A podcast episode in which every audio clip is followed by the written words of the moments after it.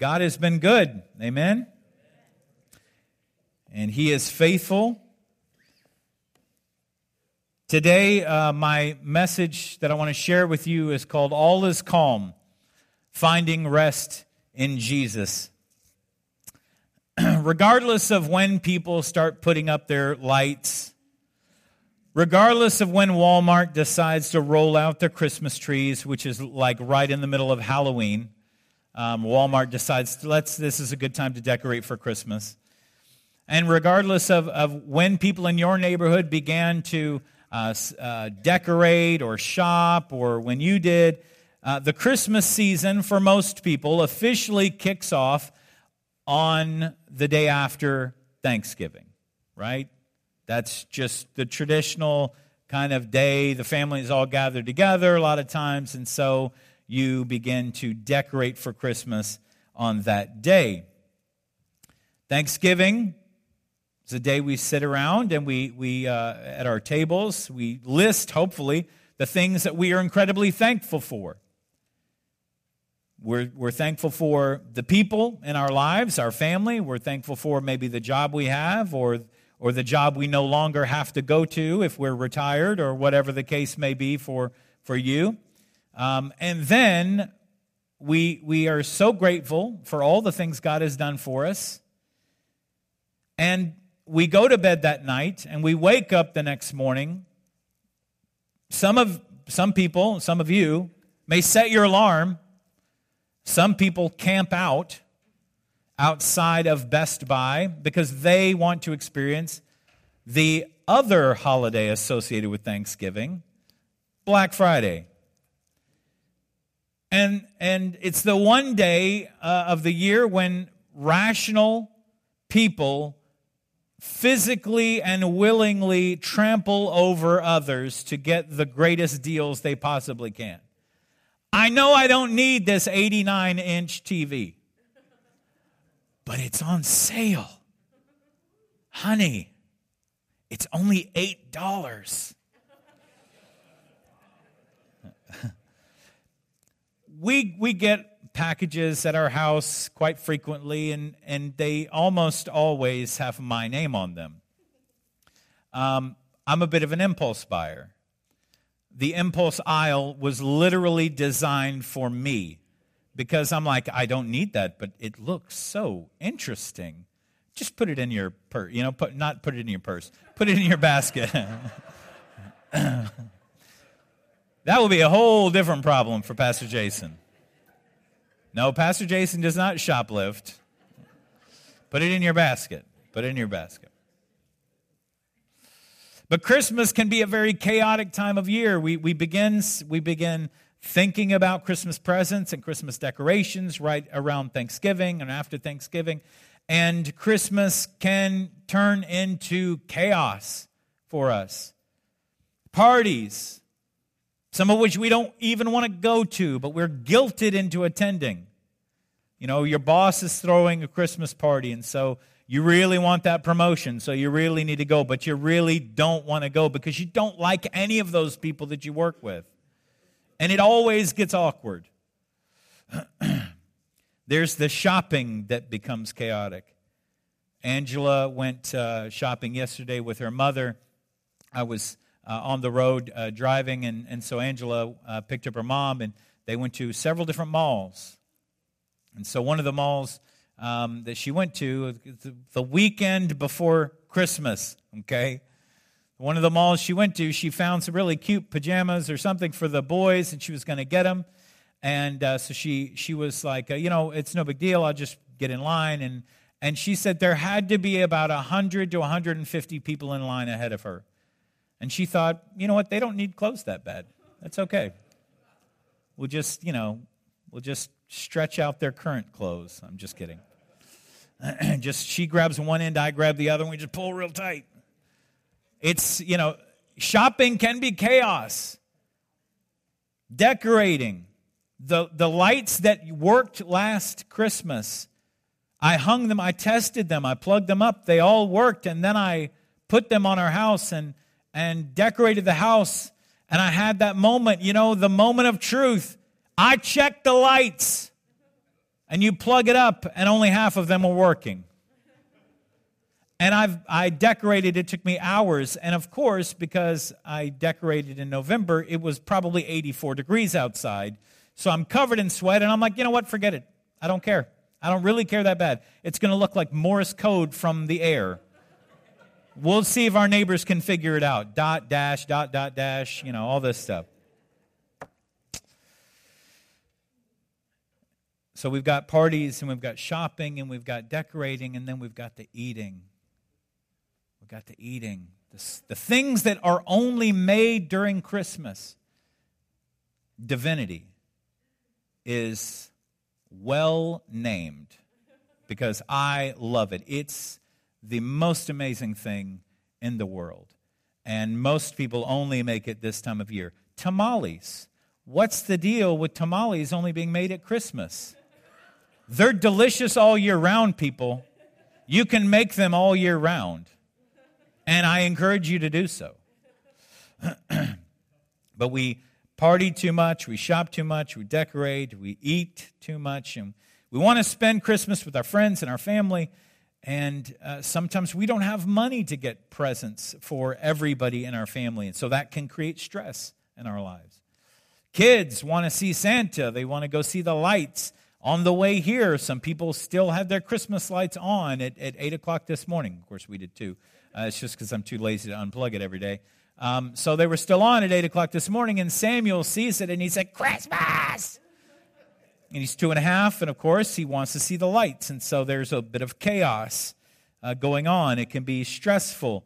You know, every, when I was a kid, every Santa was Santa. And so every store had a Santa, and every time I, as a boy, saw Santa, I wanted to sit on Santa's lap and tell him what I wanted for Christmas in case he was the real Santa. And I mean, I had already sat on three Santa's laps the same day. It, it exhausted my parents. And so, uh, kids want to open presents early, especially if you're going on a trip or going out of town. Can we open presents early? No. No. We're like, okay, you can open one early. But you don't want to take all the presents with you and then open them and stuff. And so, you know, sometimes we, we, we have to make all these decisions and deal with all this stuff around Christmas. And sometimes Christmas doesn't feel very restful, it doesn't feel very enjoyable, and it can be very overwhelming. Even more so for those who may have lost a loved one near the holidays and they experience their first Christmas without a loved one. It can be painful, it can be frustrating. It can be expensive, it can be incredibly stressful. Christmas can be difficult to enjoy because of all the negative things we may associate with it. But today I want you to accept the invitation to rest this Christmas. Rest in the reality of Jesus' birth and what his birth, what God in the flesh means to each one of us. And if we're going to do that effectively, we have to look at God's Word and learn the lessons God taught His people throughout history about understanding rest. So let's look at a couple lessons in resting. We're going to look at Exodus chapter 20. If you have your Bibles, Exodus chapter 20, uh, Exodus is the second book of the Bible. If you don't have your Bibles, you can uh, read with us up on the screen. This is what it says Remember the Sabbath day to keep it holy. Six days you shall labor and do all your work, but the seventh day is the Sabbath to the Lord your God. On it you shall do not do any work, you or your son or your daughter, your male servant or your female servant, or your livestock, or the sojourner who is within your gates. For in six days the Lord made heaven and earth, the sea and all that is in them and rested on the seventh day. Therefore, the Lord blessed the Sabbath day and made it holy. So, the first lesson we need to learn in resting is this rest is commanded by God. If you have your bulletin, there's a little insert, you can fill that in. Rest is commanded by God. If God created the world, the entire world, in six days and then rested, you can too. It's a day off from work. It's a day when you don't do laundry. It's a day when you don't do chores. You don't mow the lawn. You don't log in remotely for work. I'm just going to check my email. No, it's a day when you don't check your email. You don't respond to emails over the weekend to get ahead of Monday or on Monday's work. It's one day every week where your body and your mind are on vacation. And for most Christians, we celebrate that on Sunday a day of rest in God's presence, a day of resting in God's love, and a day to worship God. It's a day for napping. Not now, not right now, but later, it's a day for napping. Trust me. All of you nappers, I know who you are. I see you even though you don't see me because your eyes are closed. but it's a day for napping, it's a day for relaxing, it's a day for resting mentally and physically. For the Jewish people, they observe the Sabbath day from Friday night to Saturday night. So it's a 24 hour period where they rest and they rigidly observe the Sabbath. Uh, Orthodox Jews, who are very strict in their adherence to the Word of God, they will prepare all the meals for the Sabbath ahead of time because everybody gets to rest. It's not everybody except mom, it's everybody. Moms, you deserve a day of rest. You can elbow your spouse. I deserve a day of rest. Do your own laundry. We used to have in our family a day, uh, there were some days, I don't know if, if my mother had just exhausted her mental capacity to come up with a meal that day of the week, but, but it was called Every Man for Himself.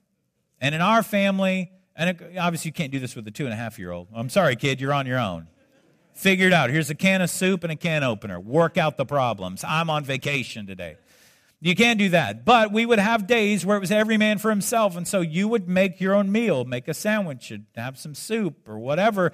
Whatever you could come up with, you were responsible for not only cooking your own meal, but also cleaning up after yourself. And that way, nobody had to do dishes. You took care of your own.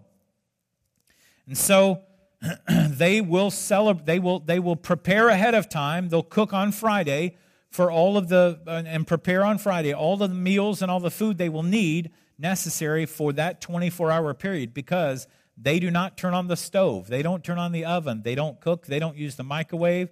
They pull it out of the fridge, unwrap it, and start eating it. And that way, everybody in the home gets a day of rest. When you don't take a day of rest, think about this for a second.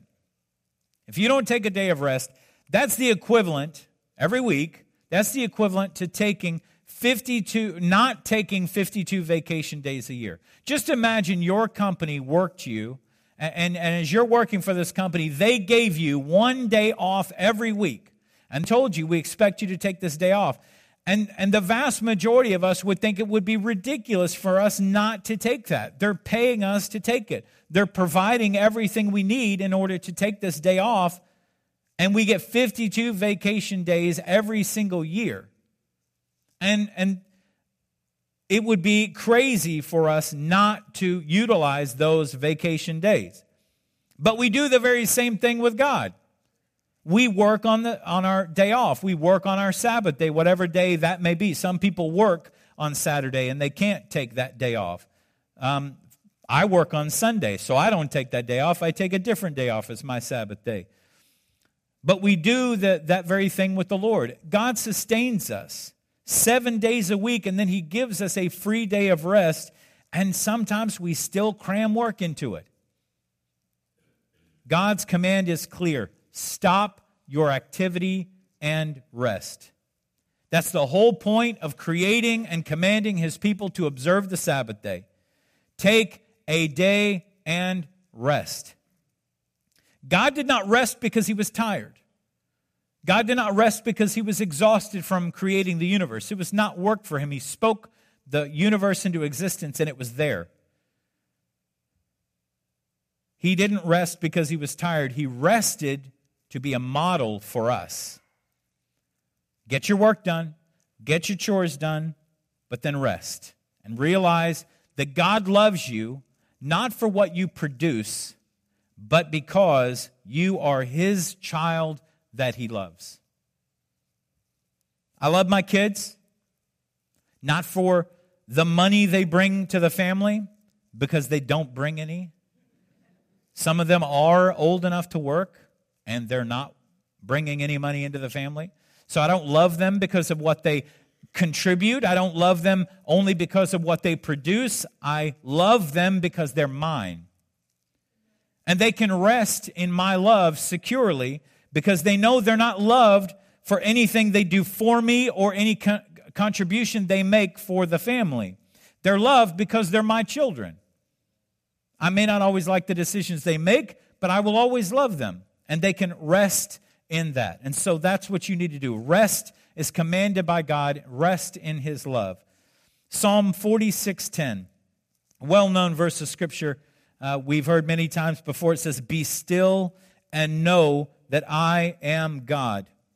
I will be exalted among the nations. I will be exalted in the earth." This phrase, "be still," is very you know, again, sometimes you'll go to a Christian bookstore and you may see be still and know that I'm God inscribed on a plaque or, or on a decoration or something. And it's a good reminder be still. In this verse, it, it means relax. Relax and know that I am God. Sit, sink down. Let go. Withdraw. Leave it alone. Be quiet and know that I am God. In the Septuagint version, which is the um, it's a Greek translation of the Old Testament, and that's the translation that Jesus quoted uh, in the New Testament. When he's quoting the Old Testament, he would quote the Septuagint version. It says, "Cease striving, cease striving, stop your labor, or take a holiday, and know that I am God." unplug and realize that He'll handle this, He'll take care of it. It's a day where, when, when we take our rest, when we take time to rest, we unplug from all the things that are going on around us and outside of our walls and outside of our home and at the office. Uh, man, the office in full meltdown mode. Well, you know what? They existed before you worked there. And they'll probably exist after you're gone. And so, the second thing we need to understand, our second lesson in resting, is God is in control, so you don't have to be. God is in control, so you don't have to be. I hate flying. It stresses me out so much. It stresses me out so much that the last time Angela and I had to get on a plane, I went to my doctor ahead of time and asked for medication. And he gave me some medication, a couple pills, and he said, Take this uh, 30 minutes before you get on the plane, you'll be fine. I took, so first, I'd never taken it before, so he said, Just take half a pill. So I took half a pill 30 minutes before I got on the plane. And when I'm on the plane, I'm suddenly very aware that nothing is working. It is not working. I'm not any calmer. And now I'm irritated that my, my trip to the doctor and the medication he gave me is not working. But I don't want to overdo it. What if it kicks on real, you know, what, what if it kicks in real quickly? And, and uh, so I'm like, how long do I wait? Now I'm paranoid. I was anxious. Now I'm paranoid. How long do I wait? You know, when is this going to kick in? What is it? What is going to happen? Am I going to like pass out and fall asleep? And uh, for me, I, I get that, that flying gets me places faster. And statistically, it is safer than driving in that plane crashes happen more uh, less frequently than car crashes. However, plane crashes, you don't always walk away from a plane crash. And I've been in plenty of car wrecks, and I've walked away from every one of them. 100% effect, you know, 100% success rate with, with car wrecks, not so much with plane wrecks. And so I, I, I understand that statistically planes are safer, blah, blah, blah, but I still hate it. And I think my frustration about flying is really a, a an issue with me not being able to be con, in control. Now, I'm not a control freak, um, but when it comes to life or death situations, I'd rather be in the loop. I, I don't necessarily have to be at the wheel, but I want to be in the front. I want to know what's going on. Because I have stuff to live for. I have a wife. I've got kids. They depend on me. So I'm very unnerved at putting someone else in charge of my life and my safety. I don't know the mental or, or emotional or physical state of that pilot. I don't know about his marriage. I've asked them before, and they, don't, they won't tell you anything. I don't know the state of his finances. I don't know if he's had anything to drink today or if he's done any drugs that I need to be aware of. I don't know if he's homicidal. I don't know if he's suicidal. I've never met the pilot. And I would probably feel much better and much safer if they would let me sit up front with them so I can know what's going on. Uh, I don't need to be in control, but I definitely want to be in the loop. When we take a sharp banking turn and we're not heading towards the city we're supposed to be going towards, I'd like to know why. we need to remember that God is in control of our lives, so we don't have to be. And because of that, we can find rest. We can let go of a lot of things that are worrying us, a lot of things that are frustrating us, and cause us to be afraid. And I understand the irony of this because I have a big issue with pilots, and yet God gives me even less information. God says, just trust me. And, and all of us, we'd like to say, I absolutely trust you but what are you doing? I absolutely trust you, but, but what is about to happen? So we have to relinquish control of our lives, of our health, of our finances into God's hands and trust Him that He will handle all of those things for our good. Psalm 131, verses 2 through 3, it says, But I have calmed and quieted my soul like a weaned child with its mother, like a weaned child is my soul within me. O Israel, hope in the Lord from this time forth and forevermore. When my daughter Mackenzie, she was my firstborn, my only girl, and when she was born, I was 24 years old. And I knew absolutely nothing about being a parent. See, when the woman goes to the doctor and when she gets pregnant, they give her a book what to expect when you're expecting. They don't give dad anything other than a high five. Good job. You're having a baby. They don't tell dads how to do what dads are supposed to do. Dads are just supposed to figure it out. And unfortunately, some dads don't figure it out soon enough. so when I uh, when, when we had Mackenzie, I didn't know how to be a dad. I mean, I wanted to be. That was, that was a goal for me. I wanted to be a dad. And uh, so then Micah came along when I was 26. And by then I knew a little bit more. Okay, this is how you put the diaper on them the right way. You know, and, and feed them and, and regularly change them and, you know, keep them clean, keep them dry, keep them, you know, uh, get them to the doctor and, and get them checked up and all this stuff. And so I, I, felt like I was, I was pretty good at this. You know, I didn't kill my first kid, so I felt pretty good about the chances of the second one thus far.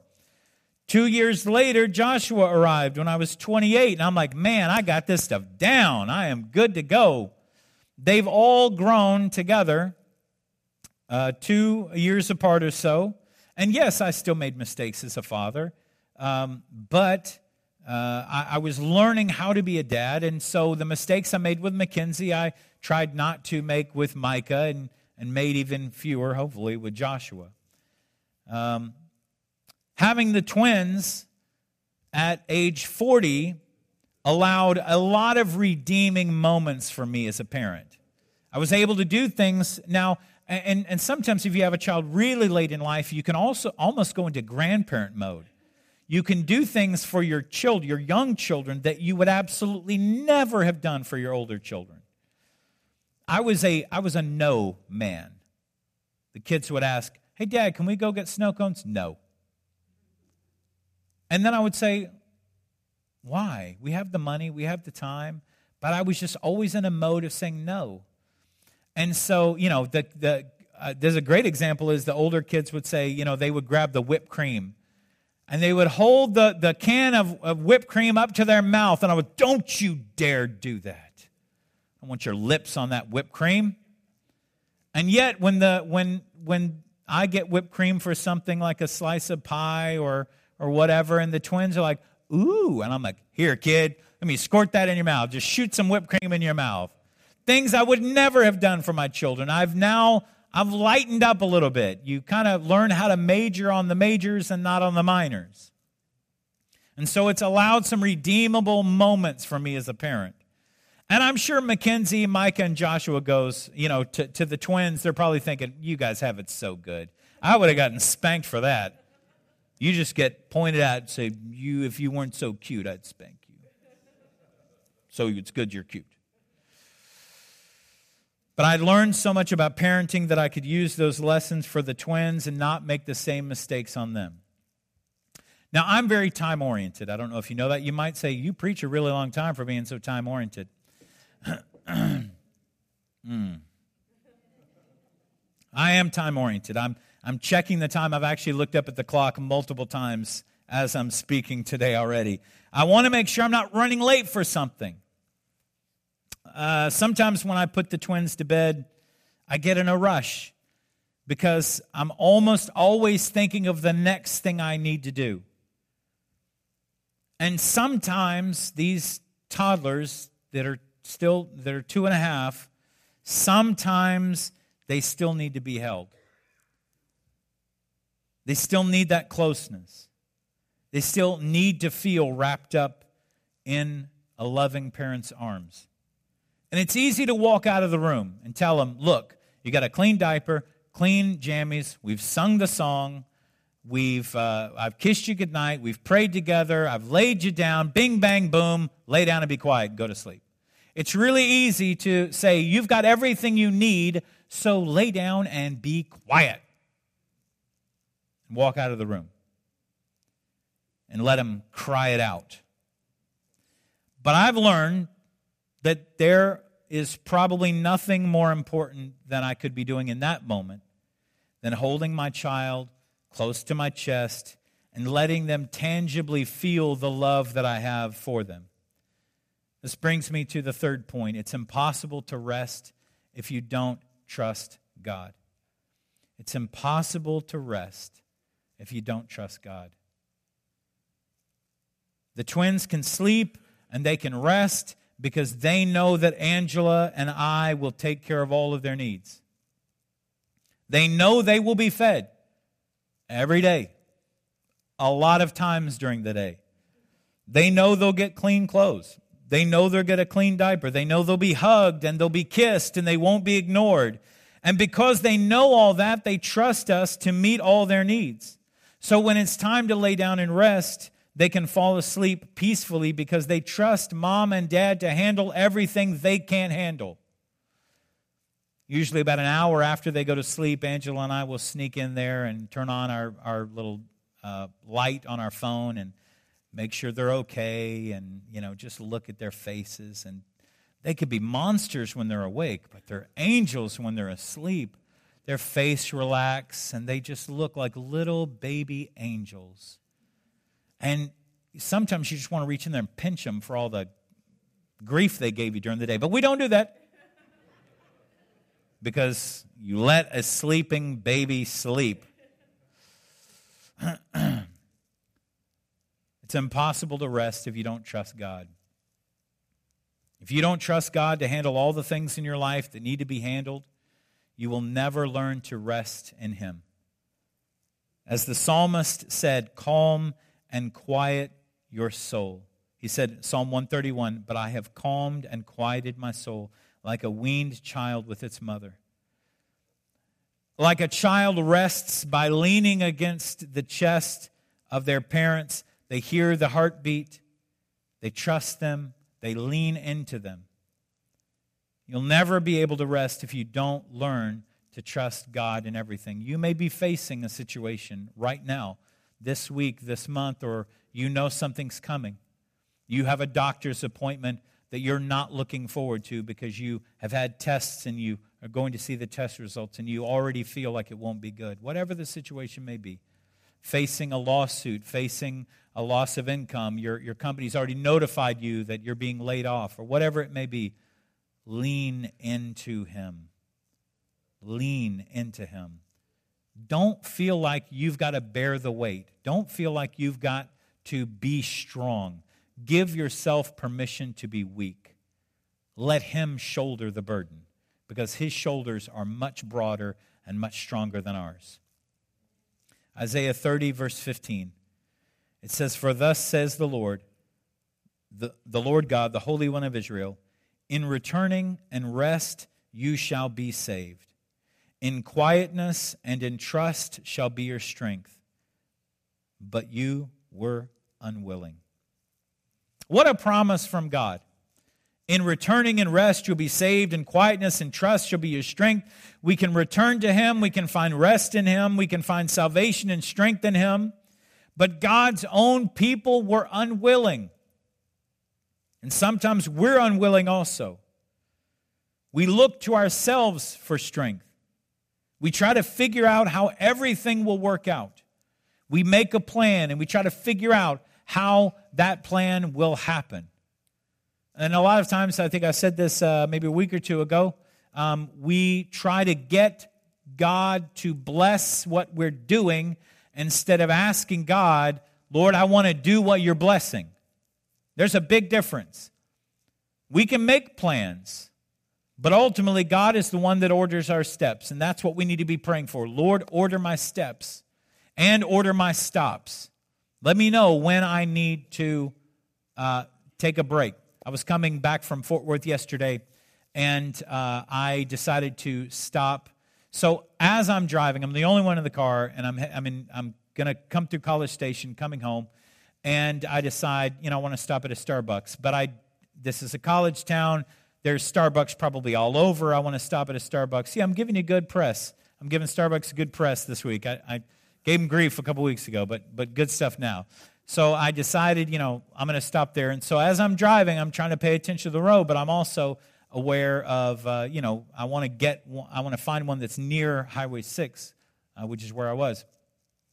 And so I'm pretty sure I found one, and, and of course I'm using Waze, and so it's giving me all sorts of interesting instructions.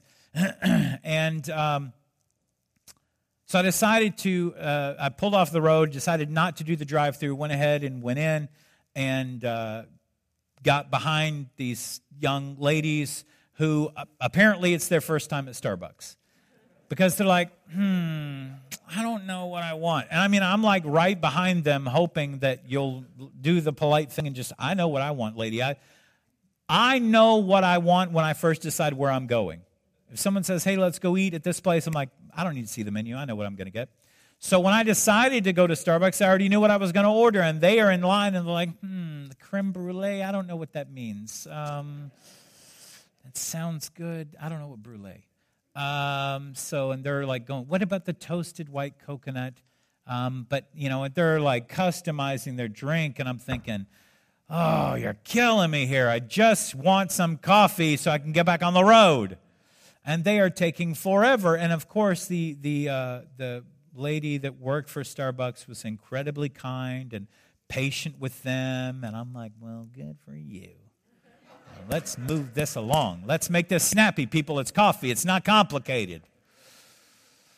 Now you can go in and get so many different varieties. And, you know, um, anyway, so then they finally order. So I'm, I, my, my app is open on the phone. Tell you what I want, scan it, bing, bang, boom, let's go. And so I'm standing over there. Well, of course, because they were in front of me, then their order's prepared ahead of mine. And then they're calling their name, but they're not coming to get their drinks. And I'm like, this is getting ridiculous. And I just wanted to grab their drinks and chug them real quick, put them down, and walk out the door. But I didn't do that. Again, I'm not a shoplifter. So I waited for my drink, and I felt like this is taking unnecessarily too long. And I thought to myself, why didn't you do the mobile order thing? But I just never do that and until I'm in the moment in line thinking, oh, this is taking forever. I get back in the car. I know you're like, why is he telling the story? Here's why. I get back in the car. I get back on Highway 6. And when I get on Highway 6, Waze tells me immediately to get off. Now, Waze doesn't understand the Katy Tollway. Waze tells me to get off the Katy Tollway, get off the Katy Freeway, get right back on, get back on. I'm like, no, Waze, you don't know how this works. Okay, you don't drive in Houston, you don't get off. Okay, because there's no reason. This time it told me to get off the freeway and ride the feeder road for about two miles. And I thought, okay. And so I said audibly, as the only one in the car, Waze, I trust you. Don't let me down. I got off the freeway, massive accident that had just happened maybe about 10 to 15 minutes before.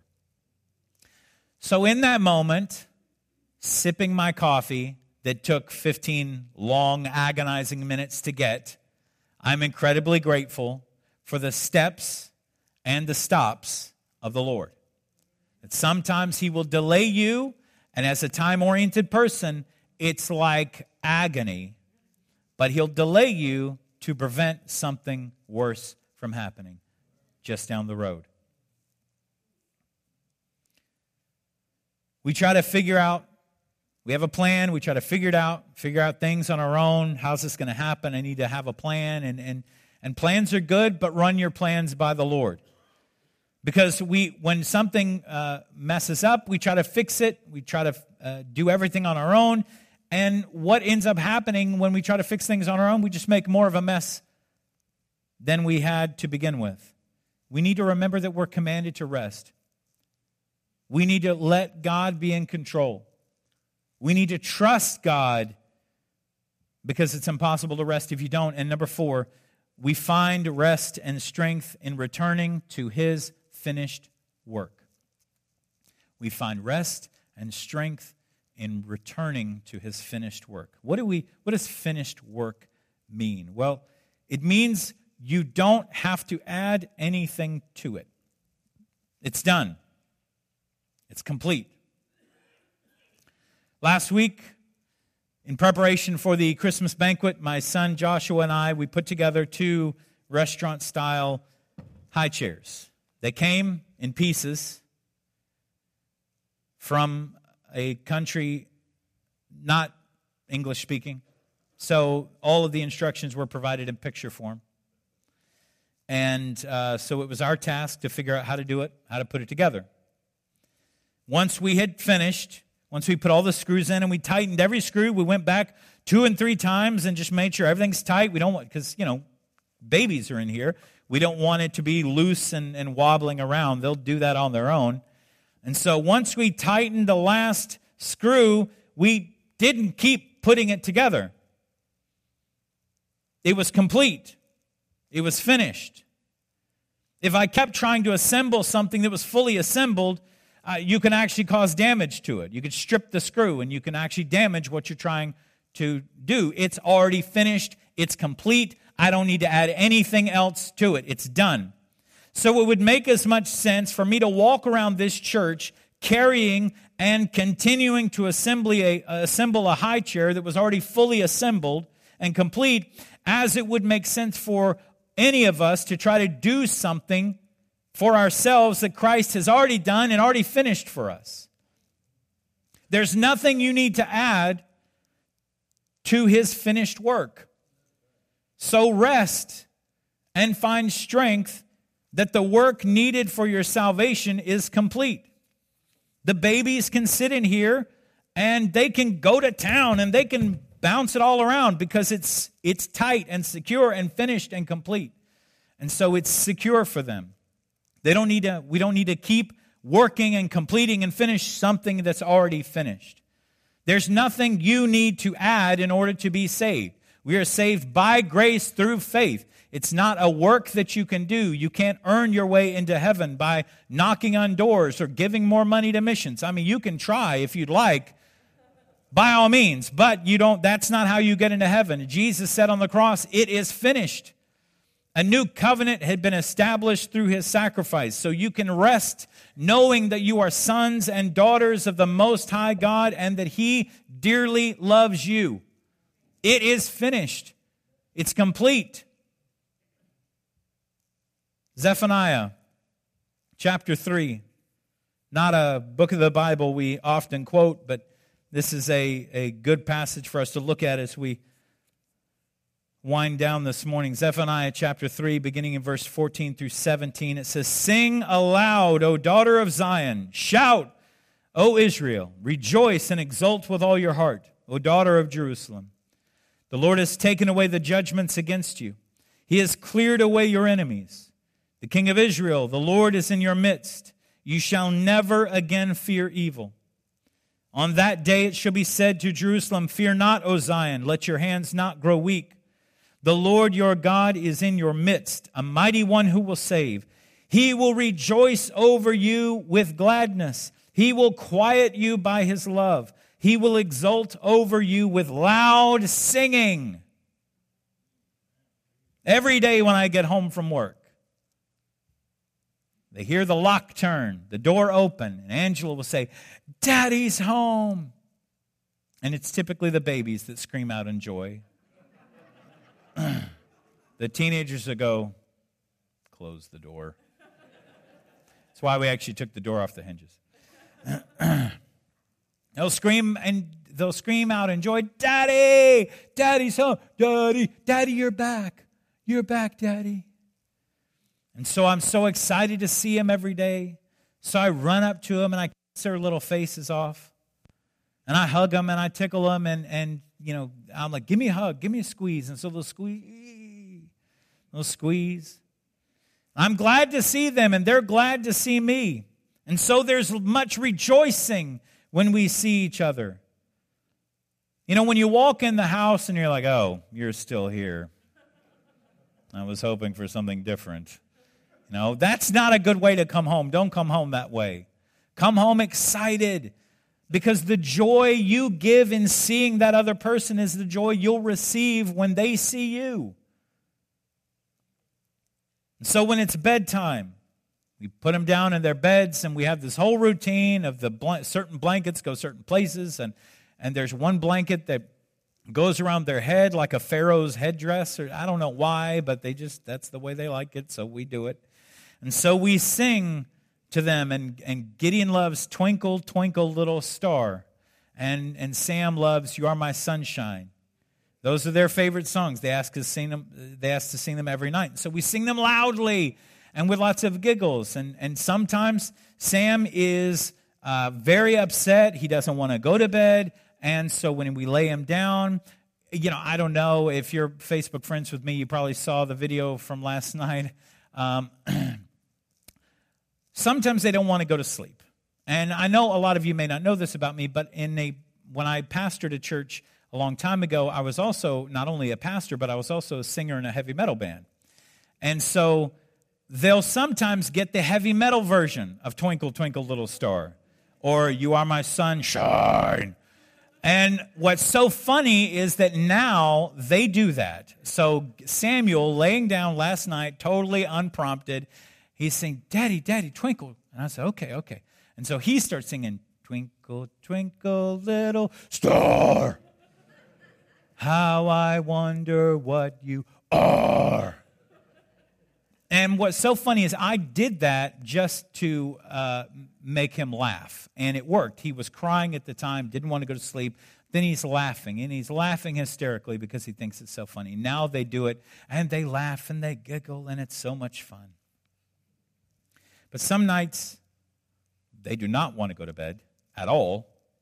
Some nights, they need a little extra time, need a little extra care, a few more kisses, a few more cuddles and Sam was going through a phase, and hopefully I think he's through it now, but he was going through a phase where he would throw a fit. He would become absolutely hysterical just to prevent himself from taking a nap.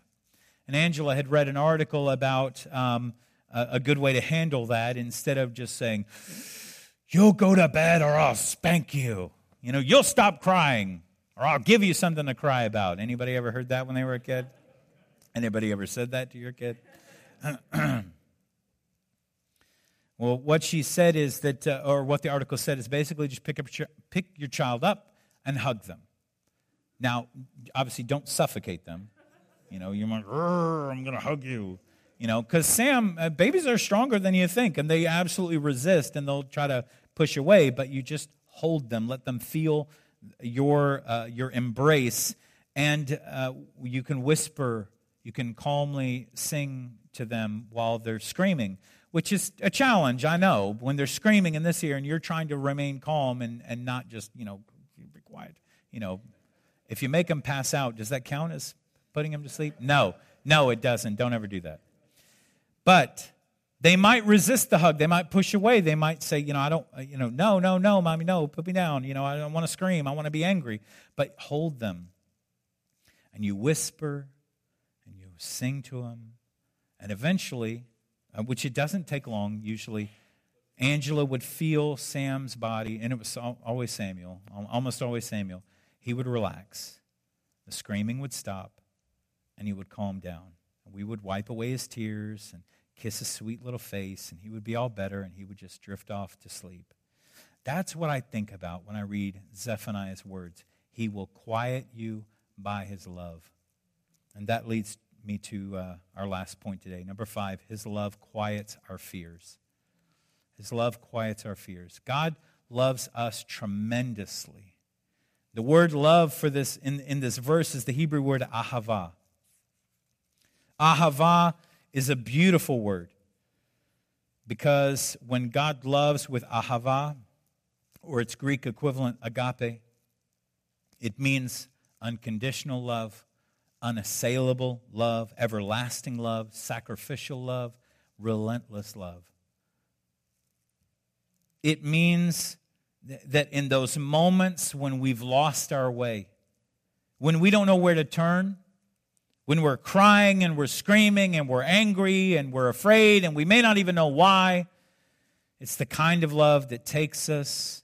It's the kind of love that pulls us in close. It's the kind of love that holds us until we calm down so he can wipe away our tears so he can so that so that we can see the peace in his eyes and that his love demonstrates to us it's going to be okay it's going to be okay. It might not turn out like we think it will, but God already knows the outcome before we even know the situation has happened. And He's not worried about it for a second. When you are loved completely and wholly, there's nothing left to say. But what about my past? God's response is, I still love you. But God, I messed up. God's response is, I know. I still love you. But God, I'm afraid. And God's response is, My perfect love casts out fear. But God, I'm alone. God's response is, I will never, never, never leave you or forsake you. But God, I feel so unloved and broken and damaged. And God's response is, I love you with an everlasting love. With every objection, with every fear we raise, we are quieted by his love. Would you stand with me this morning? Would our worship team come up?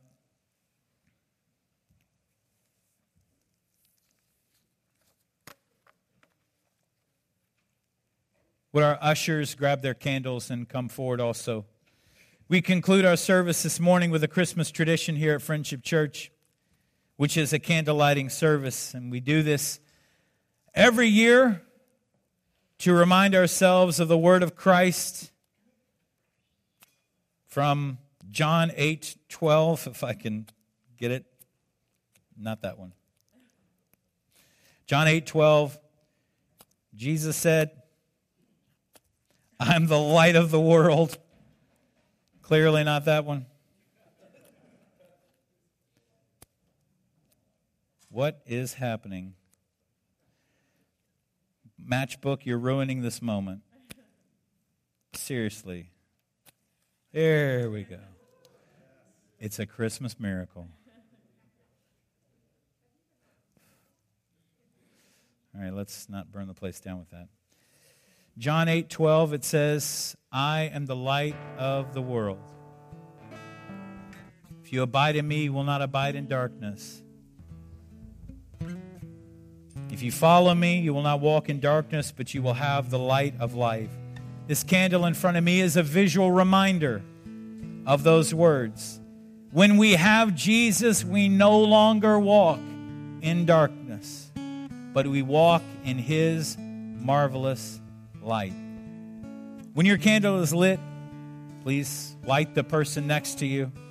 When all are lit, uh, we'll, we'll sing together. Actually, let's go ahead and, and we will, uh, as you're lighting your candles, we will sing this song together.